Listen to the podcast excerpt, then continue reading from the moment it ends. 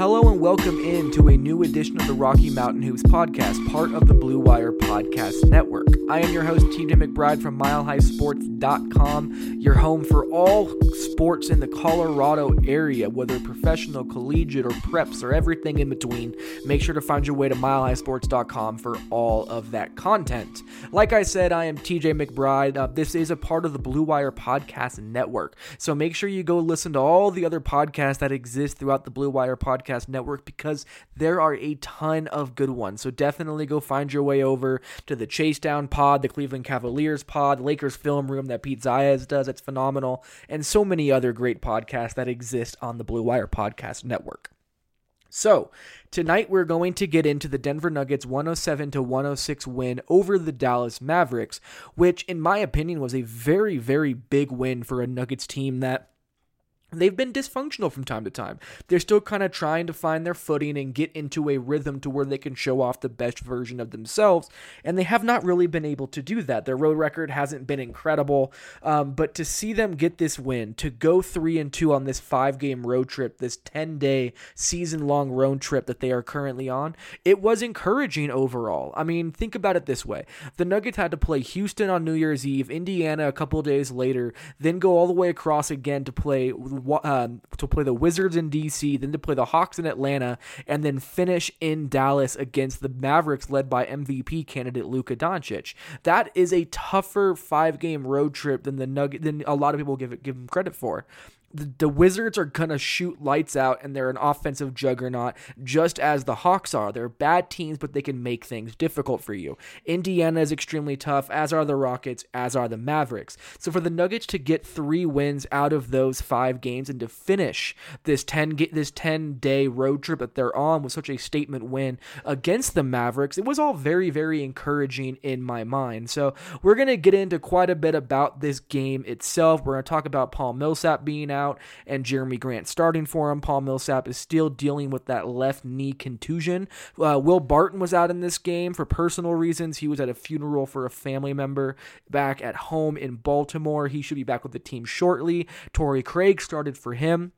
We'll talk about Nikola Jokic's game, his game winner, the third quarter that he had. We'll talk about Jerami Grant filling in well for Millsap, Gary Harris's strong defensive job on Luka Doncic once again, Monte Morris leading the def- or uh, the effort from the Nuggets bench unit, Mason Plumlee's strong game, Michael Porter Jr.'s struggles, the Nuggets win profile, which is getting better and better as the days go by. We'll answer some questions from listeners and we'll look ahead to see what is coming for this Nuggets team.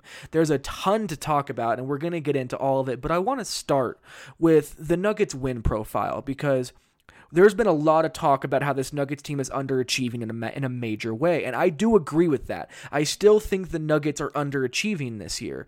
Um, that's not to say they haven't been good. They I mean when you're when you've won what is it 26 games out of your first 37, that's very very encouraging. But they haven't done it in a way that makes you feel great about where they're headed. Still though, let's just look at some of these basic numbers that show that the Nuggets win profile is very very strong. They're 11 and 7 on the road, which is not not spectacular, but they're one of three teams with seven or less losses on the road in the Western Conference. Only the Lakers and the Mavericks have better rec- or have less losses on the road than the Nuggets do. They've played less road games than a lot of teams, but still being able to avoid those losses is encouraging. Still, um, you can always grab more wins. You can't eliminate the losses. So the Nuggets have done a good job of avoiding those road losses. They're 15 and six against the rest of the Western Conference, which is second second to just the Lakers. They're 15 at 4 at home, which is, you know, top 3, top 4 level in the NBA right now. They're 5 and 0 in their division, one of just two teams without a a loss in their division in the NBA right now.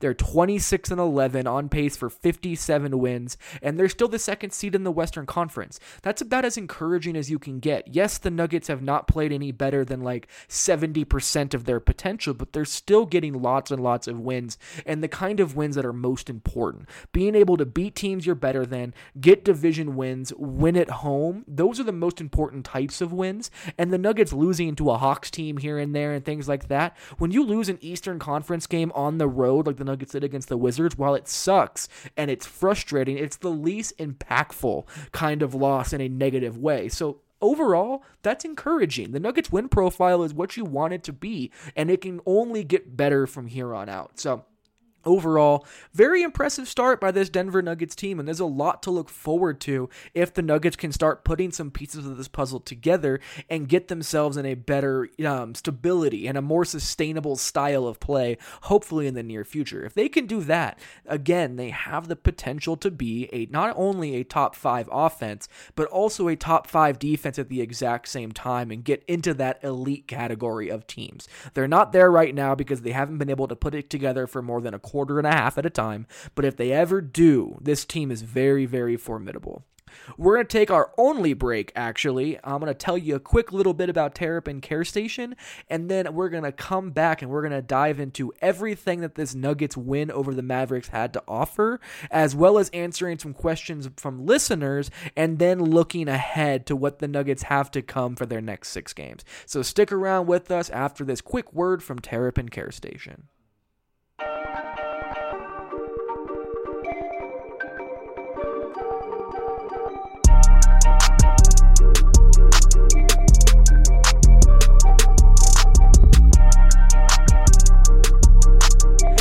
2010, Terrapin Care Station has been providing patients and customers with high quality cannabis products at everyday low prices. Serving the communities of Denver, Boulder, and Aurora, they offer their own flower and concentrates, as well as all the brands you love at prices that you just won't believe. They pride themselves in having the most knowledgeable and professional staff in the industry, and their team will work with you one on one to help you find the products that are perfect for you. Their dispensaries are unassuming, safe, and discreet, with ample parking at every location for a seamless retail experience. For up to date menus and promotions, head over to www.terrapincarestation.com or just come visit one of their five convenient Colorado locations today. Again, that is terrapincarestation.com, T E R R A P I N carestation.com.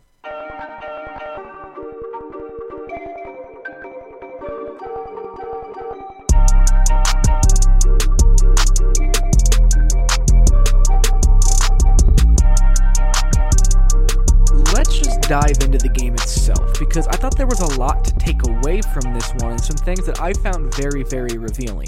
So just to recap, the Nuggets won 107 to 106 thanks to Nikola Jokic's game-winning jumper, will floater, post up, whatever you want to call his flip shot from six feet that he always does out of the low post, but it was a very big win for a Nuggets team over the six seeded Dallas Mavericks, who are only a couple games behind them. I believe they came into this game 23 and 13 or somewhere right around there, but Luka Doncic is an MVP candidate. The Mavericks have been winning a lot of games, and the Nuggets went into Dallas and they took care of business. That has to be the most important part of this win. Is that the Nuggets just didn't care that they were tired. They didn't care that it was late in the road trip. They didn't care how good the Mavericks have been playing and how dysfunctional they had been playing. They made it happen, and they got a big statement win, despite the fact that it came down to the wire, enabled um, in order to do so. Um, in this game, like I said before, Paul Millsap did not play. That left knee contusion has now kept him out of five of the last 14 games in three separate spurts. He missed, uh, I believe it was three games, or it was two games, then he played a few more, then missed another two games, then played a few more, and then now missed his fifth game uh, tonight against the Mavericks there has to be some concern around this because Michael Malone told me, I believe it was after the Kings game around the 28th of December or right around that area, when I asked him during his pregame media scrum if Paul Millsap's injury was something to be worried about. He re-emphasized that no, it was not something to worry about. They were just being precautionary.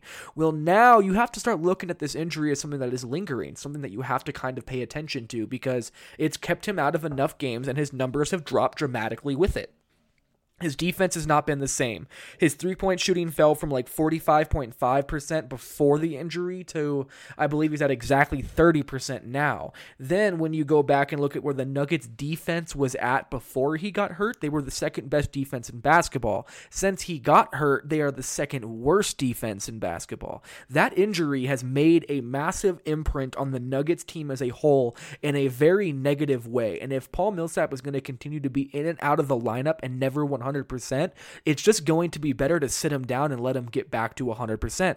They need Paul Millsap to be at their best. They need Paul Millsap to be a top five defense. They need Paul Millsap to be able to play a sustained level of successful play because right now, without their wise, sage veteran leader, they just have kind of been up and down in a whole lot of chaos.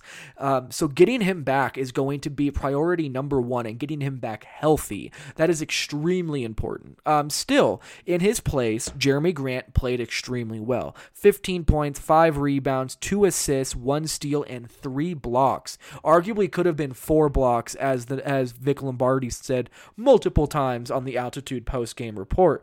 But overall, very, very encouraging game. Um, only took 6 shots to get 15 points, was 8 of 8 from the free throw line, hit one of his two threes, and the big part was his defense was fantastic. He defended Luka Doncic as well as anybody and really smothered him on the last possession of the game.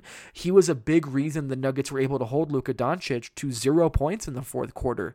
Um, he had three blocks, including the two that he had on the same possession on both on Luka Doncic. He switched out on the perimeter and contained. He really deterred a lot of shots at the rim. Was able to grab five rebounds, which for a guy who's struggled rebounding this year and over his entire career, that was very very encouraging as well. And then being able to draw fouls for a Nuggets team that has not been able to draw fouls that was so important. Those eight points were literally the difference in this game. If he doesn't get to the line as often as he does, the Nuggets would not have been able to overcome this Dallas Mavericks team on the road. So, very, very encouraging game from Jerami Grant, who overall, in my opinion, did more than you could expect from him in this game. And Michael Malone said it afterwards. This is why they were so excited to trade for him back in Las Vegas during Summer League last or this past offseason. This was the Jerami Grant they envisioned, and having all that length and athleticism and a guy who can hit threes and attack closeouts and defend everywhere on the floor. That was what the Nuggets had envisioned. So, very, very encouraging game from Jerami Grant, who just keeps getting better and better for this Denver Nuggets team. Uh, Paul Millsap was not the only starter out in this game. Will Barton missed this game as well for personal reasons, and in his place, Torrey Craig started. Uh, Craig only played 15 minutes. He wasn't, you know, individually very impressive in my opinion, but it makes sense to play him. The Nuggets were trying to get as much defense in the game to slow Luka Doncic, and he did that. Um, also had an offensive rebound that was helpful in this game. Had a good cut for a bucket, hit a three. Um, but overall, you know, he was kind of a negative defensively, which is why you saw Juancho play a good amount of minutes, which is why you saw Malik Beasley get like 25 minutes in this game. Um, overall, you know, it was a very, you know, meh kind of start from Torrey Craig, but he did what you expect him to do, which is all that you can ask from him. So, not a whole lot felt like was lost by not having Will Barton in this game, and the Nuggets came out with a win. So, overall, that is a victory for the Nuggets. The fact that we've gotten, what, 12 minutes into this podcast already, and I haven't talked enough about, or really at all about Nikola Jokic is a travesty. So it's time to get into what Nikola Jokic was able to do in this game. Um, first and foremost, Nikola Jokic ended up in this game with, uh, where is it? I don't even remember where. Oh, there it is. 33 points, 6 rebounds, 7 assists, 1 steal, and 1 block. He shot 12 of 20 from the field, was 4 of 6 from 3, and only played 31 minutes. Just a freakishly efficient game from Nikola Jokic. And while overall he played well for most of the game, the third quarter was where he took over and dominated. He had 21 points in the third quarter. He accounted between assists and scoring for 26 of the Nuggets' 30 points. He scored 21 points and assisted on a Malik Beasley three pointer and a Jamal Murray mid range pull up jumper. 26 of the Nuggets' 30 points were created by Nikola Jokic in the third quarter. That is just absolutely absurd overall and he was just dominant. He also had three rebounds and two assists in that quarter um, and he scored from everywhere on the floor. He was able to defend well. He had 11 straight points at one point in the game and was just it didn't matter. It didn't matter who was in front of him. He was going through them for the bucket every single time. Then Jump ahead of the fourth quarter. Nikola Jokic has another five points, which the last two points of those 33 that he finished with were the most important when he hit the game winning shot with 7.9 seconds left or whatever it is to win the game. What's so crazy about Nikola Jokic is that people for years now, since Nikola Jokic has been in Denver, have been asking who's their go to scorer? Who can they rely on in the playoffs to go get him a bucket late in the game? As if Nikola Jokic just doesn't exist. And I just can't wrap my head around this. Last year, Nikola Jokic had three games where he hit game winners, which was tied or which was second in the league. This year, already through 30 whatever games, he has another three game winners. His six game winners since the start of last season are the most in basketball. Let's just take this a step further per 36 minutes in the clutch this year, Jokic is averaging 32 points, 10 rebounds, and 7 assists per game.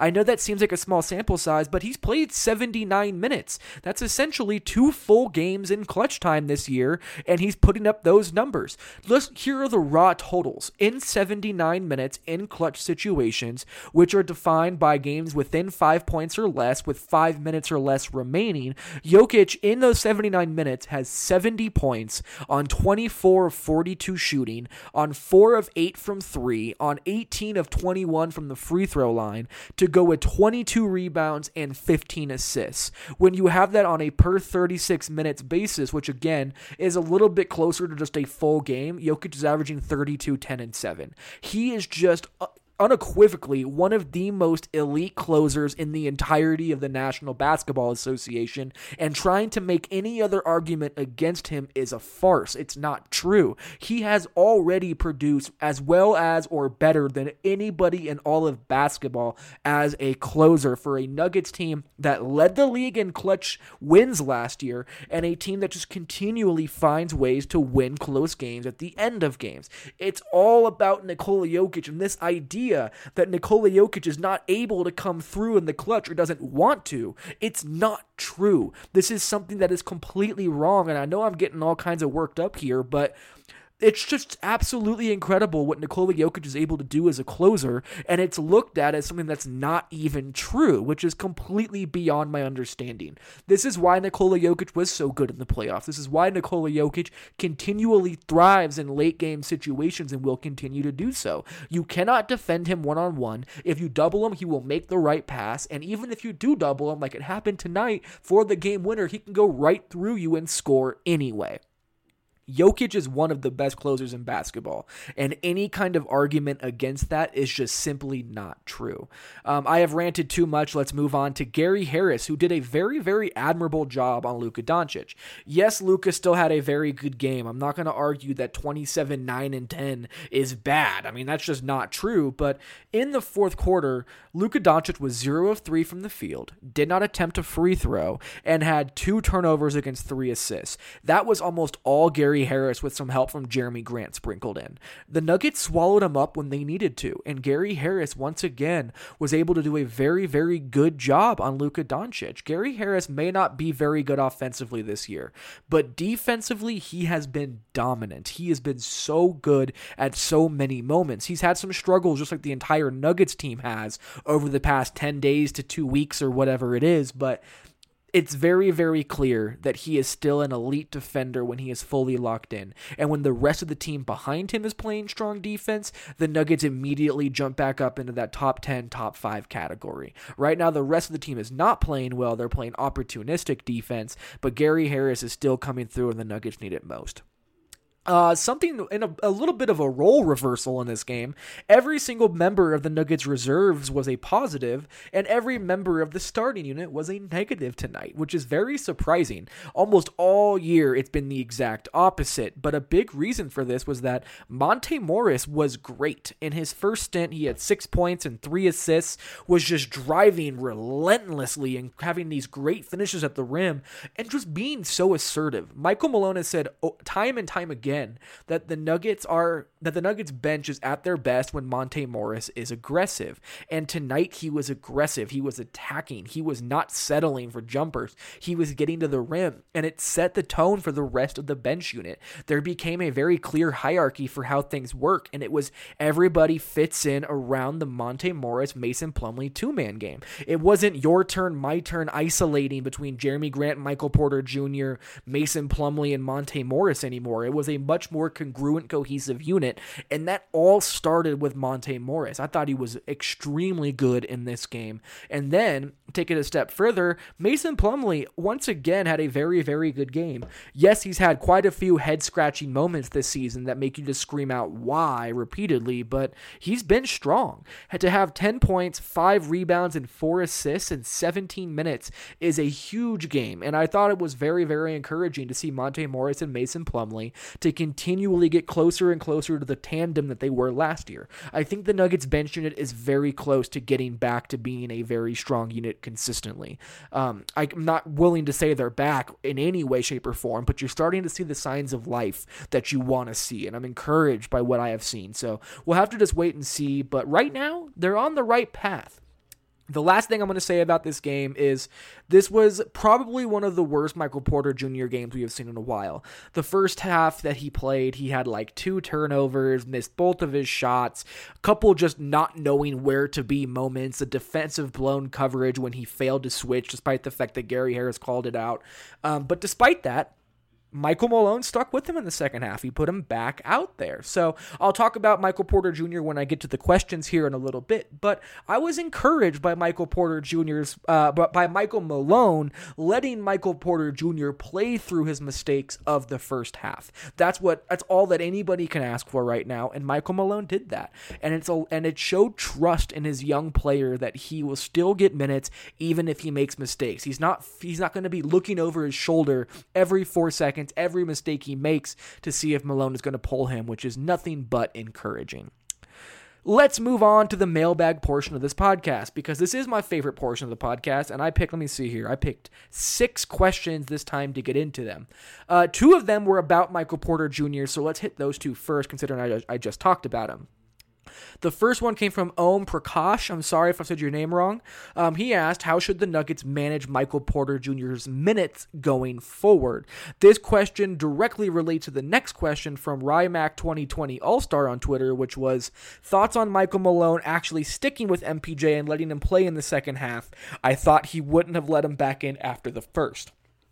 I thought this game was perfect. I again, I've said this a few times, but specifically this game, I just felt like it was the perfect way to go about Michael Porter Jr.'s minutes. He gave him his normal run in the first half between the 4 and the you know, between the 4 and the 6 minute mark whenever a stoppage in play comes around, he gave Michael Porter Jr. his regular stint. And Porter for you know, all of the issues that he had was not yanked really, really early on, which was, again, a good sign. Then the most encouraging part was that he did go back to him in the second half, and I did not think he was going to. And maybe it had a lot more to do with the injuries the Nuggets had with Will Barton being out for personal reasons and Paul Millsap being out with that left knee contusion. But to me, it seemed like Michael Malone was going to play him regardless. He was going to give him that stretch in the second half to show that he has faith in him. And he ended up playing 14 and a half minutes. Yes, he was one of three from the field for only two points, which came off a dunk,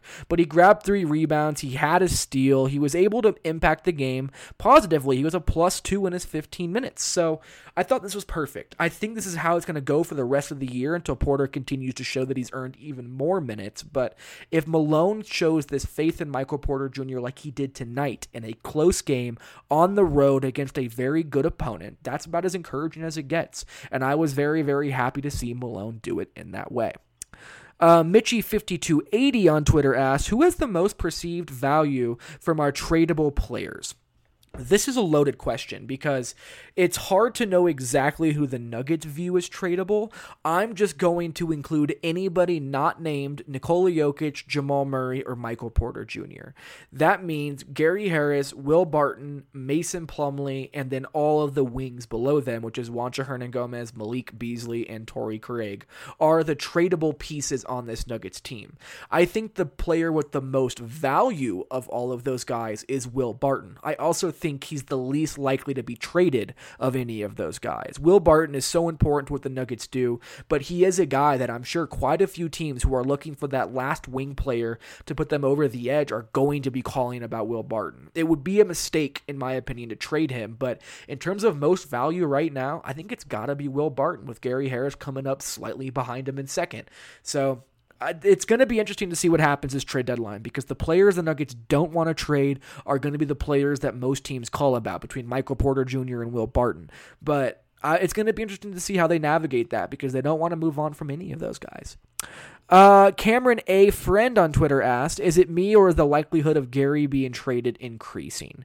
I don't know if it's increasing or decreasing. I don't think there's any way to put it on a spectrum like that. All I would say is that if the Nuggets are going to trade for a big upgrade, um, whether it's a starter or a bench player that's going to be a big upgrade at the trade deadline, you almost have to include Gary Harris in a deal. You're not getting Jrue Holiday without sending Gary Harris. You're not going to get D'Angelo Russell without sending Gary Harris. You're not going to get uh, Robert Covington without sending Gary Harris. Any kind of, you know, Andre Iguodala, even in that same vein. You're not going to be able to find a needle moving type player, in my opinion, without sending Gary Harris. Sure, you can go get a shooter like Davis Bertans, we're talking about it in a little bit or a guy like Justin Holiday uh, without sending Gary Harris. But does that really move the needle? I'm not so sure. Uh, well, Davis Bertans is one thing, but beyond him, I don't see there's a I don't think there's a lot of players the Nuggets can target to make a big change without sending out Gary Harris. So I think he's probably the most likely of being traded, but I don't think it's increased or decreased because of its play. It's just kind of how the situation has unfolded. Uh, Jets and Nuggets fan on Twitter asks, "Is this the start of consistent playing time?" Time for Malik Beasley. I do not think so. I think Malik Beasley got minutes tonight because Will Barton was out. I think he got minutes tonight because Michael Porter Jr. did not play very well, and because the Nuggets just kind of needed a shooting boost off the bench. So they played Malik Beasley. I don't think this is going to be a consistent thing, though. I don't have a rhyme or reason to believe that, but it just seems like, like Malik Beasley is the one on the outside looking in at the rotation right now. It just kind of is a reality. We'll have to just wait and see, but it looks like his. it honestly looks like one foot is out the door for Malik Beasley. Um, last question. Nolan's Minecraft account asks thoughts on Davis Bertans in the Mile High. One, I don't know why the hell Washington would trade him because they need to continue to keep young players who are talented, but let's just live in a world in which they would think about moving Davis Bertans. I would be very surprised if they would move them for anything less than a young player and a first round pick. I'm not sure if they're going to get that, but why would you move him if you're not going to get that? You want to pick in this draft to continue rebuilding and a young player who could potentially pan out. Malik Beasley and a future first round pick maybe works. I'm not sure. I like the idea of Davis Bertans in the Mile High City, having him play, you know, backup small forward minutes with this Nuggets team is something that is actually very enticing, but I just don't see a way, a reason for Washington to trade him unless the Nuggets just go all in and send too much to get him. So I find the I find building a deal to be very unlikely, but I like the idea of Bertans in Denver. All right, before we close out this podcast, let's let's look ahead at what the Nuggets have coming up for their next 6 games.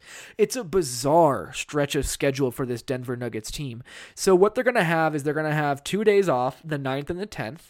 Then they're going to play at home against Cleveland on the first night of the back-to-back before taking on the Clippers on the uh, on the next night for the second night of a back-to-back. They then get 2 nights off again before going or before staying at home against the Hornets and then playing against Golden State in the Chase Center for the second night of a back to back in Oakland. So that's back to back, two nights off, back to back, two nights off, and then another back to back at home against Indiana and at Minnesota. That's six games in 10 days, two days in between three sets of back to backs. What a bizarre schedule. Um, when I look at it, I think the Nuggets beat the Cavaliers. If they don't beat the Cavaliers, it's going to be a disaster. And then lose to the Clippers. I think they beat the Hornets and then beat the Warriors. And then I think they uh, beat or lose to the Pacers and beat Minnesota. So you're talking about the Nuggets going four and two in those six games. In my opinion, would be a win. Um, maybe they have a chance to grab five wins out of that stretch, but I would be very, very surprised. Um, worst case scenario, you got to go three and three out of those six games in my opinion, but it's going to be tough. Nuggets are coming off of a long road trip and they're already tired as is. Playing six games in 10 days is not going to help them. So, thank you guys for everything. Thank you to Terrapin Care Station and the Regulators Production Group for helping make this podcast what it is. Thank you to everybody who has left a review, left a five star rating, shared this podcast on social media, all of those things. It really, really helps me when you guys share it. So, please keep doing that. But until next time, this has been the Rocky Mountain Hoops Podcast, part of the Blue Wire Podcast Network. I am your host, TJ McBride from Mile High Sports, signing off. We will talk to you guys in a couple days.